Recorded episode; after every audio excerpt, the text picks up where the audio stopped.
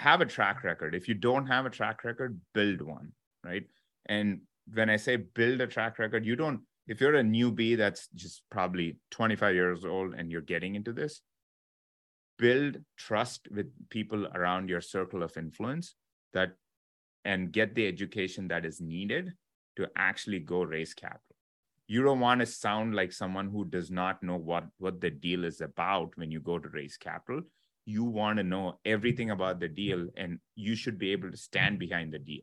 Welcome to the Foundry, where leaders are forged daily. Each week, we investigate themes of leadership, entrepreneurship, and mindset with some of the greatest minds in real estate.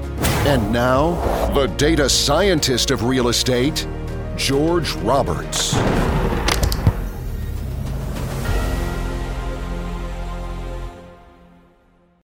Welcome back, investors. A big shout out to FeedSpot, who just featured the Foundry as number 22 on the top 70 apartment investing podcasts.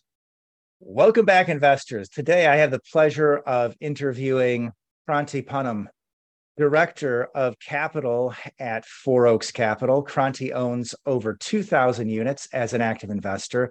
In addition, he is a tech entrepreneur who is the founder of three tech companies and a passive investor in two more. Kranti is host of the fabulous Mind Your Data podcast that focuses on how to apply data science to business. And today he's coming to you from beautiful San Diego, where he resides. Welcome to the show, Kranti. Thanks, George. You know, great to have be on the show, and thank you for having me. I'm super excited. Uh, as alluded before when we spoke, leadership is one area that has always intrigued me a lot and i love talking about it and i love the the aspect that the show is about how leaders are forged daily. Yeah well thank you and you're the perfect guest because another thing you have is entrepreneurial ventures outside of real estate. So real estate is very exciting to our audience but we also love entrepreneurship on this show because I mean, you just don't get there where you need to be. You don't get to scale and you don't get to have the experience if you don't focus on leadership, entrepreneurship, and mindset. So we're definitely going to hit all three of those themes today. Mm-hmm. For sure. All right. Well, hey, you know, I can't stand those podcasts that start off with puffball questions. So let's tear right into it uh, with the hard hitting material. So, so Kranti, do you ever have any bad days out there in San Diego? Bad days in San Diego is not normal in terms of weather, if I would say. Um, yeah, I, a lot of things in San Diego. The big reason why I, I live here is probably because of that. But to your question, in terms of bad days from a work standpoint, you know, every everyone has bad days. It's just how you come back and work uh, on what you need to focus on, and a lot of it is in terms of how you come back and how you respond to your bad times. It's just i'm going to give you an example of you know when when we moved here it's it was always sunny and beautiful. Last year it's not been that great but i don't think we could just harp on you know having san diego having bad weather and probably people leaving. That's not going to happen. We always adjust we always make changes and we move forward you know. That's that's the thing all right, awesome. Good stuff. And I'd love to ask you now, we do have a lot of real estate people in the audience. Mm-hmm. Love to ask you about what you're investing in right now and where you're investing. Tell us about your markets and why you picked them. Ideally, tell us some of the data behind those markets. I think we'd really love to, to get into that sort of deeper. Yeah, great question. And that's something that we've looked at very, very closely for many years we invest predominantly in southeast like uh, a lot of operators do. It's just a matter of you know why we do it. Obviously we look at job growth we need look at population growth migration trends. We also look at the number of employers moving to those markets. And i'm going to give you an example right? A lot of the silicon valley um, employers have moved down south. There's where i live there's um, many employers that open shops in austin texas North Carolina, South Carolina, the Research Triangle, RTP, Atlanta. T-Mobile moved from a majority of their operations and, and things like that. So we actually look at those migratory trends and we look at what is good in that market. Is it dependent on single employers? Is it dependent on multiple employers? When I first started, I started investing in South Carolina, which I think is is a phenomenal market. Both North and South Carolina are really good markets. Um, now we're predominantly focused on Atlanta as a market and the reason is, you know, Atlanta has always been one of the best markets, consistently ranked. I wouldn't say top 10, but consistently ranked as top the top markets to invest in. It's grown at a steady pace. It's not skyrocketed, and next we don't see those big, massive uh, improvements and then the acceleration, deceleration cycles. It's always been consistent. There's a lot of good factors that go with it. Obviously, the weather is a good factor. People like moving there. Jobs are always there.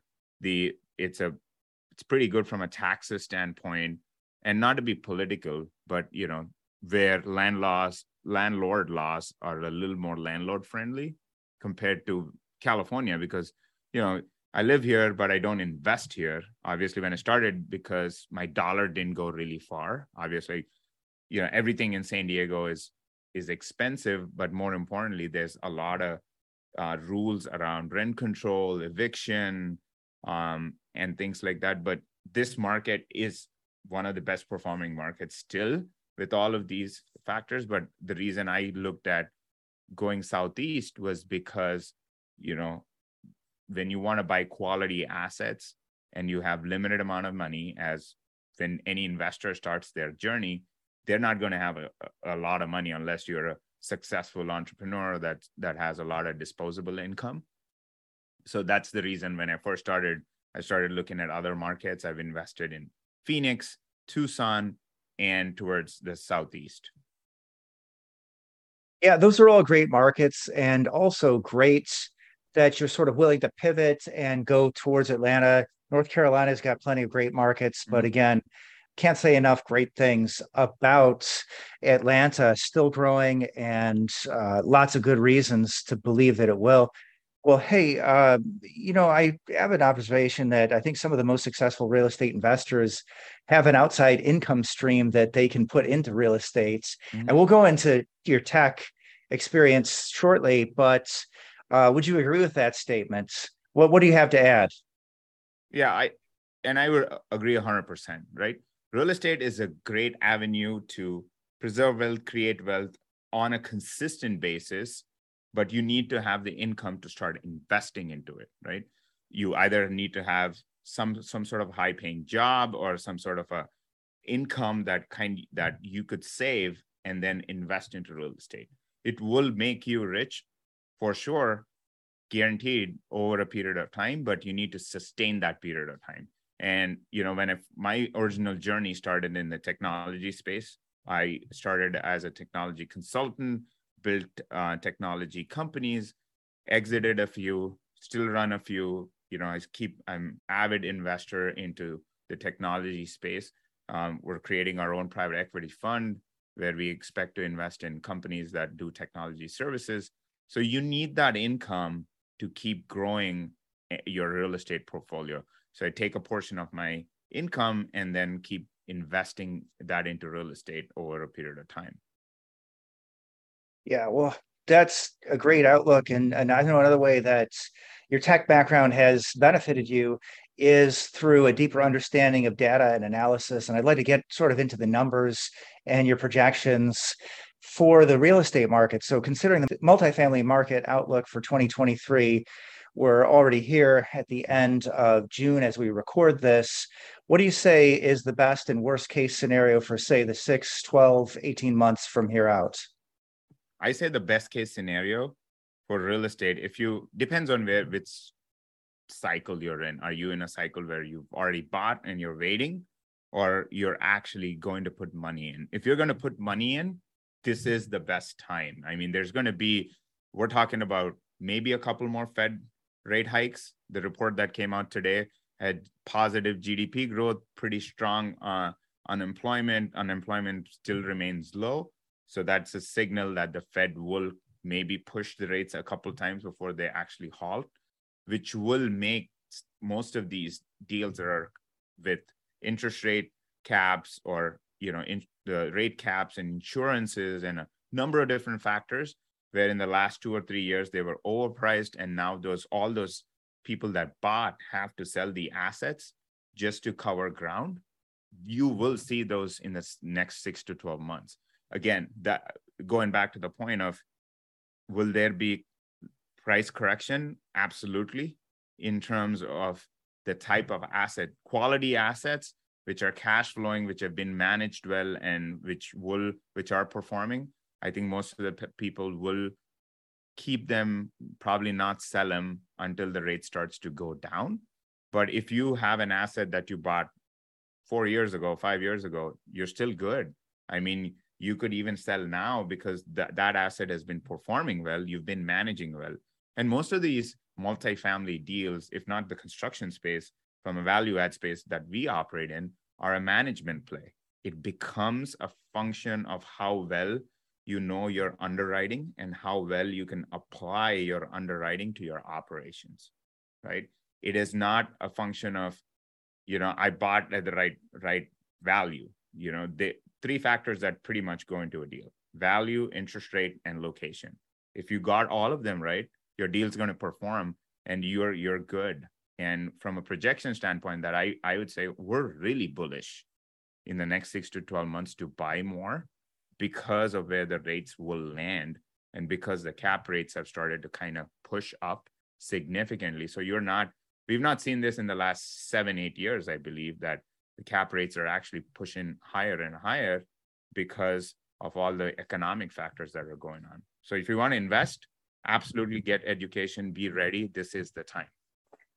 So I like it. I'm hearing a lot of great things in there. So the first is that you got to take a long view with investing. Mm-hmm. I think that's really the only way to do it. If you're just buying and selling, that's not investing. Right. Uh, you should be looking for value and looking for those longer term time horizons. And that even though there could be more pain in the next six to 12 months, you're not telling people to take the foot off the gas. This could be a great time to buy if you're out there and you're looking to buy right and you have to have the proper financing in place and you have to have the right location. Those three things coincide. This could be a very great time to buy. Yeah, can't agree more. And to your point, the the longer you can hold any asset over time, they all work out. I mean, look at assets that were bought in 2008, you know, or 2006, 7, 8. Even when the, the top of the cycle, if you could hold it for like 12 years to 2020 2021 you would still come out fine. I mean what it's going to be is a value of your opportunity cost is do you have the outlook and can you sustain? And that's where the earlier question of do you have the income that you that will help you sustain this opportunity that you probably have or not? And that'll that's why with real estate, most re- successful real estate people always have other sources of income coming in because the cyclical nature of the business.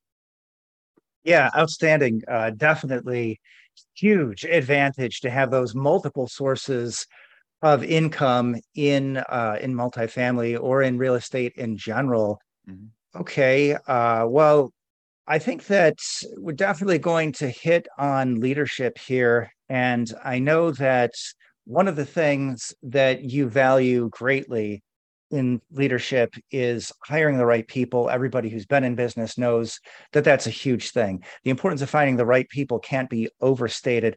But I love your hiring philosophy people first, position second. So, can you explain what that means to you and how do you hire people into your organization? Great question. And I think that that philosophy has always worked for us.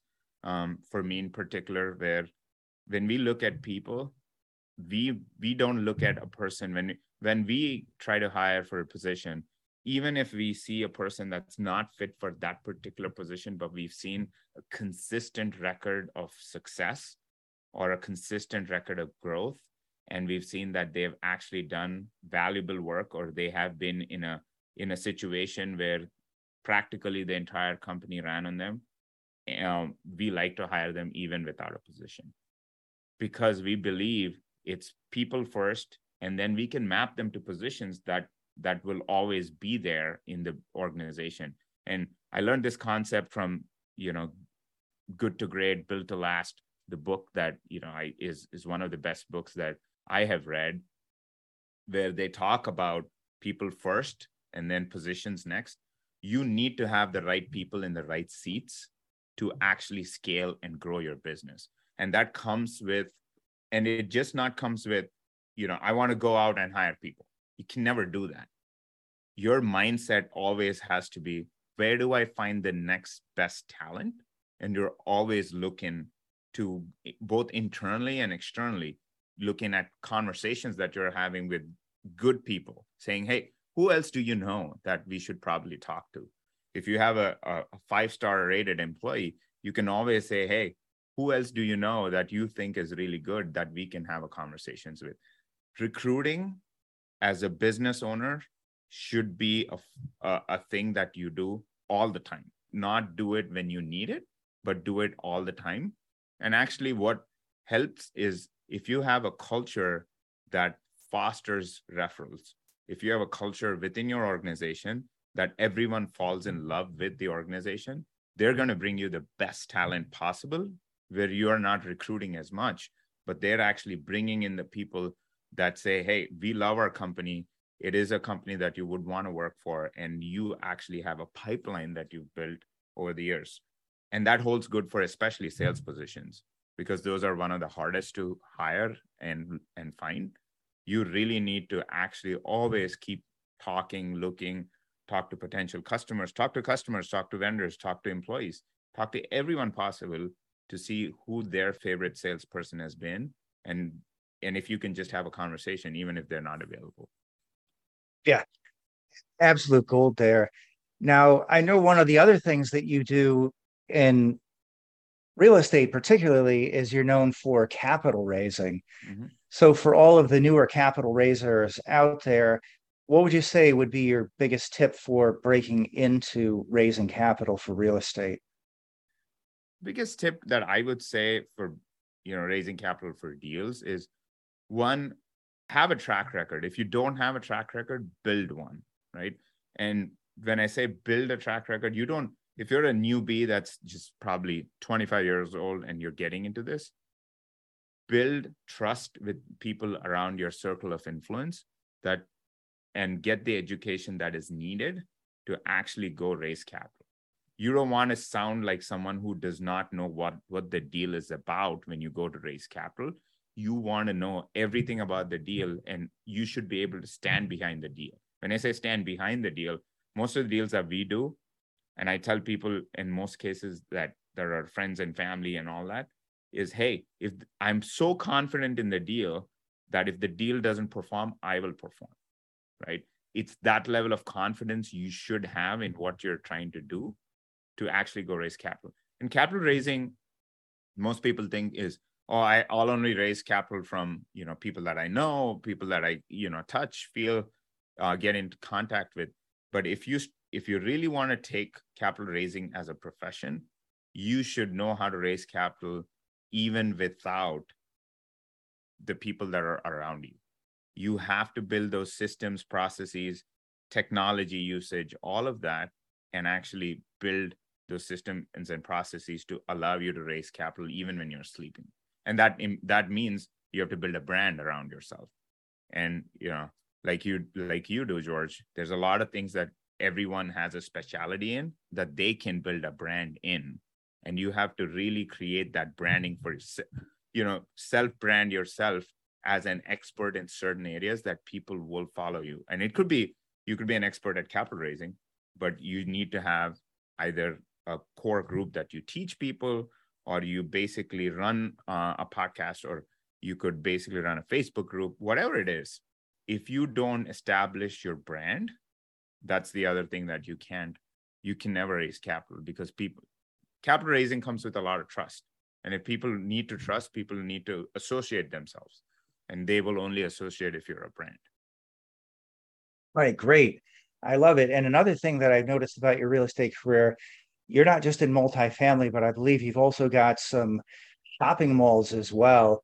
mm-hmm. can you tell us about other types of commercial real estate that you're in and uh, why why you chose those facets of real estate so when i first started my real estate journey i was you know i was obviously a tech entrepreneur working full time on building my own companies. And i took my income that i generated to invest in real estate. My one of my first investments in real estate like everyone else was i'm going to buy a couple condos. So i have a couple rental apartments that that are still around that kick cash flow out um, that do very well.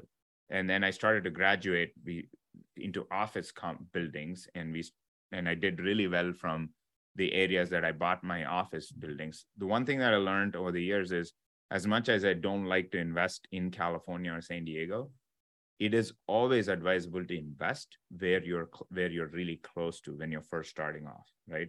It gets your foot in the door you kind of dip your toes in the water a little bit and it helps you understand how you know debt works how you know what sort of equity you need to bring to typical commercial deals. And what sort of it also helps from a lender standpoint because most lenders love to see people that are local right? If you don't have the track record it is always difficult because even the lending market becomes a tough landscape for you to kind of work.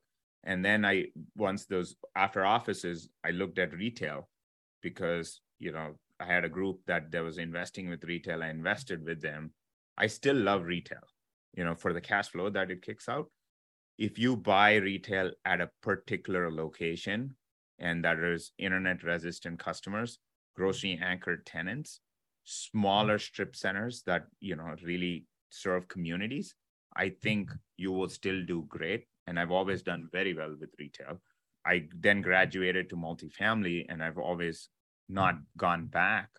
But you know, any type of real estate asset class, if you, like I said, buy right in the right debt terms, and if it cash flows enough to pay pay off the debt and pay off the expenses and whatever is remaining, you know, you will still come out fine. But if you don't go deep into a certain asset class you can never mm. have expertise. So i once i started looking at multifamily and part of the reason why i stuck to multifamily obviously was you know the the rental growth in in retail is very constrained it's about 2 to 3% that you get and sometimes you only get it once in 5 years right so it doesn't even beat inflation so when your inflation's running hot and people talk about CPI being 4%, 5%. It's really not that. I mean, everyone knows what it is, right? It's 100% much more than that. Your rental, in, rental income starts to actually mimic at least inflation. But in retail, that doesn't happen. You're at a fixed 3% or a 2%, where your rental bumps are not that high. There's obviously issues because when a tenant with multifamily, when a tenant leaves, typically, if you do a good job, you can put someone in within 30 to 45 days. If you can turn a unit, get them rented, and all that. But with retail, the vacancies are a lot longer. It takes typically in commercial real estate takes longer to put tenants in because these are actual businesses and it does take longer. So yeah, outstanding point. Those that maybe in multifamily uh, need to realize when you're signing that five or 10 or greater number of years lease, that's it's it's very different very very different than just coming in doing some unit turns and getting some new people in. Well i know that one of your values uh, from talking to people that have worked with you in the past uh, is networking and education. Mm-hmm. tell us how that fits into your business plans. So every business owner has to network right? Networking is probably the most key component for any business owner. You know if you're not talking to the other entrepreneurs in your market you're going to die i mean you you really don't know what's going on. So it is networking comes with a level of coaching and training and communication that you have to provide in a conversation. No one wants to talk to you if the, if they if you don't add value. You know there could be meetups that you go you know you can go to seminars events conferences. But if you don't provide some sort of value to a conversation, that conversation is not going to last a long time. So it really works both ways where you want to network, obviously bring value where you can coach, train, um, and bring people into learning new skills. That and again goes back to how much time you you're actually spending on your business in learning your business. And part of my reason why i want to do my podcast was it was a project where i stopped learning about my own business and i was really intrigued to learn how do how do other businesses operate? How do they look at their own information to make decisions? Because it it was a training ground. My podcast is more of a training ground for myself not for more the other people because i started knowing noticing that you know there was a limit to networking limit to training and coaching that i was getting. I was not getting an outside perspective from other industries. So that's what i look at. And as far as coaching and training i think your best self comes out when you start to mentor someone you know? If you want to coach someone and i've done voluntarily coaching people because it's not for that person it's for myself. Because if i want to be a coach i have to be really good at something. And you know the 10000 hour rule which i probably never actually fully applied 10000 hours to anything um, but what it does is when you're actually running you know a facebook group or a podcast or any, any kind of mind you know informational session you actually have to be well versed with that information to run that particular show. So it helps you get trained. So i think that's that's something that you have to remember. Both of these aspects are going to benefit immensely if you provide more value to other people Right. Well, that's amazing. And I want to just wrap it up for this first part of our podcast interview. And listeners, stay tuned.